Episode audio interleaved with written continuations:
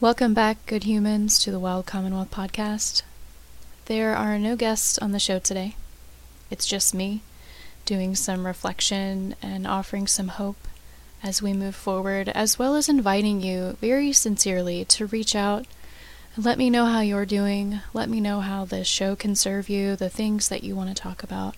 I think it's important to do this, especially when we're we're still in the middle of uncertainty, but I don't know, depending on how you voted, maybe this weekend offered you a little bit of hope. Either way, I feel like the way forward is with each other and developing the capacity to look at each other and be honest and vulnerable about where we are. I think there's great power in that. Uh, sometimes when you're dealing with science and with data, it's easy to forget the personal nature of what we're really doing. And so I want to leave some space for that.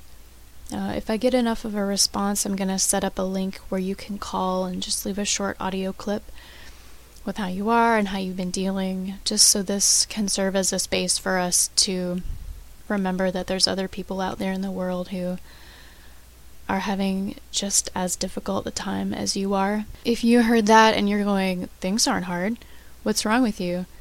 I would encourage you to check in. Uh, don't muscle through difficult times and hope that you survive on your grit alone. That will wear you down really quickly. Uh, take the opportunity to be vulnerable and to reach out to others. And let your heart be soft. It's just about the only way we can keep it from breaking sometimes.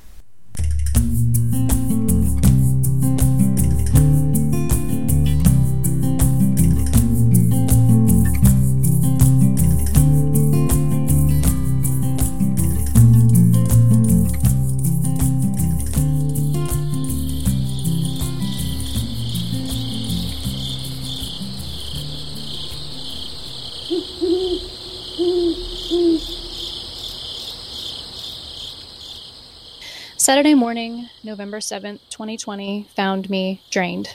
Mentally, physically, emotionally, and financially exhausted by the ongoing election, the pandemic, civil unrest, ecological distress, and economic uncertainty. But I had an appointment at 7 a.m. Now, most mornings I'm up by 5. I have a puppy and a flock of hens who cannot and will not wait for my leisure.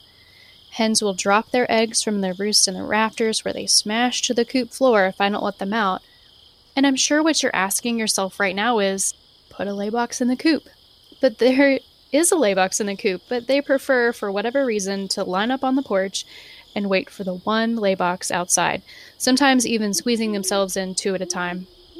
There's really no reasoning with dinosaurs. The puppy is kenneled, but her discomfort becomes apparent, and tiny bladders can only do so much. However, this particular Saturday morning, I evidently turned my phone completely off when my alarm sounded. Thus, my awakening at 6:20. I pushed my appointment back to 7:30, rushed around to and found predictably broken eggs on the coop floor and a dancing puppy dog. Bless her. Coffee, a shower, and a quick breakfast later, and my appointment was at the back door.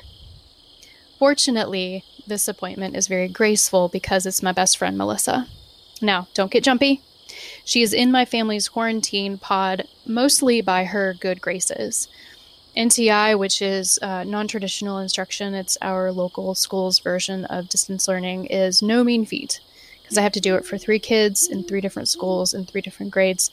Uh, and she has more than one occasion applied her logic and encouragement to frayed, distance learning nerves. My kids know and trust her. She's like family to us. She's also like the social distancing master. She avoids people like a Sasquatch, even in the best of times, so I trust her judgment. We were supposed to go hiking, which we did, and after we spent some time in the woods, we sat by a pond. I took video footage of newts fighting or mating, it was hard to tell which we had quietly agreed that whether Biden and Harris pulled ahead that day or not, we needed to be in the woods just to reinforce our hearts for whatever was coming. Obligations for the rest of the day found me in the van on the way to the farmer's market when Pennsylvania released their numbers. There were phone calls and sighs of relief. I spent the rest of the day cycling through the news outlets to make sure that I hadn't hallucinated the whole thing while preparing for an OWL program that your friend and my hero, uh, Lee Payne Jr., and I were leading that night. Um, in the bustle of preparation, I walked outside and clumsily interrupted Lee in a silent moment. Was there an owl that I missed? Usually we hear the barred owls right at that spot, and then I realized what was happening, and I waited. Finally, he stood up and I asked, You're praying we all stay safe tonight, aren't you? Yes, ma'am, was his reply. It was in this moment, more than when the election results were announced, that my jaw started to unclench for the first time this year. I do not attend formal gatherings of faith for pretty personal reasons that I won't go into here, but I needed the immediate reminder that there are shepherds in the world who are funneling peace and protection on the most fundamental level. The last well, more than four years, really, I have watched and been disgusted by how faith has been weaponized for political gain. It's easy to forget the everyday sustaining purpose of faith. It reminded me of what I believe, which is that faith and science are not natural born enemies. Our faith systems can and should coexist and be enriched by the wonder of scientific discovery. I have seen that science can be weaponized as well. It can be used to alienate people and that isn't the purpose of science either. The OWL program put on by the Louisville Nature Center is pretty straightforward. The plan is that I would do a short presentation outside and then help Lee as he tries to guide us to find the owls. If you've never been to Beargrass Creek State Nature Preserve, it's magical enough during the day, but the times I am allowed to be there at night bring it alive in a different way. On the surface, what I was doing was unusual, leading five masked strangers to follow me into the forest in the dark. More unusual may have been their willingness to follow me, an enthusiastic masked stranger, into the forest, again, into the dark. But it worked, because we trusted each other. I couldn't have asked for a better group. They asked thoughtful questions, they kept their masks on, and they understood that the wild owls were under no obligation to be seen. Which was good, because after half an hour, none had been. Eventually, our patience was rewarded, and we found not one, but three great horned owls. I'm glad it was dark. The collective gasp of wonder from the group made me cry. That day of all days, I needed to be waiting in the dark with strangers for a miracle, having agreed that it may not come to pass. I needed to spend real time going just a little further down the trail, adding by communal consent one more thread to the cord of hope, then hanging on together. I didn't sleep well Saturday night, not because I am not intensely relieved that Biden and Harris won, but because their election on its own will not stop COVID 19. It will not get us back to work. It will not bring peace quickly to our Indigenous and Black citizens or get climate change in check. My anxiety about these things still stands. But, good humans, I am trying to allow this moment to be a trail marker on this year of isolation and season of panic that we are not wandering alone in the dark. Last night, a friend reminded me of Emily Dickinson's line that hope is a thing with feathers that perches in the soul, and for me, right now, this is true. It also perches in a dead ash tree and watches us as we pass.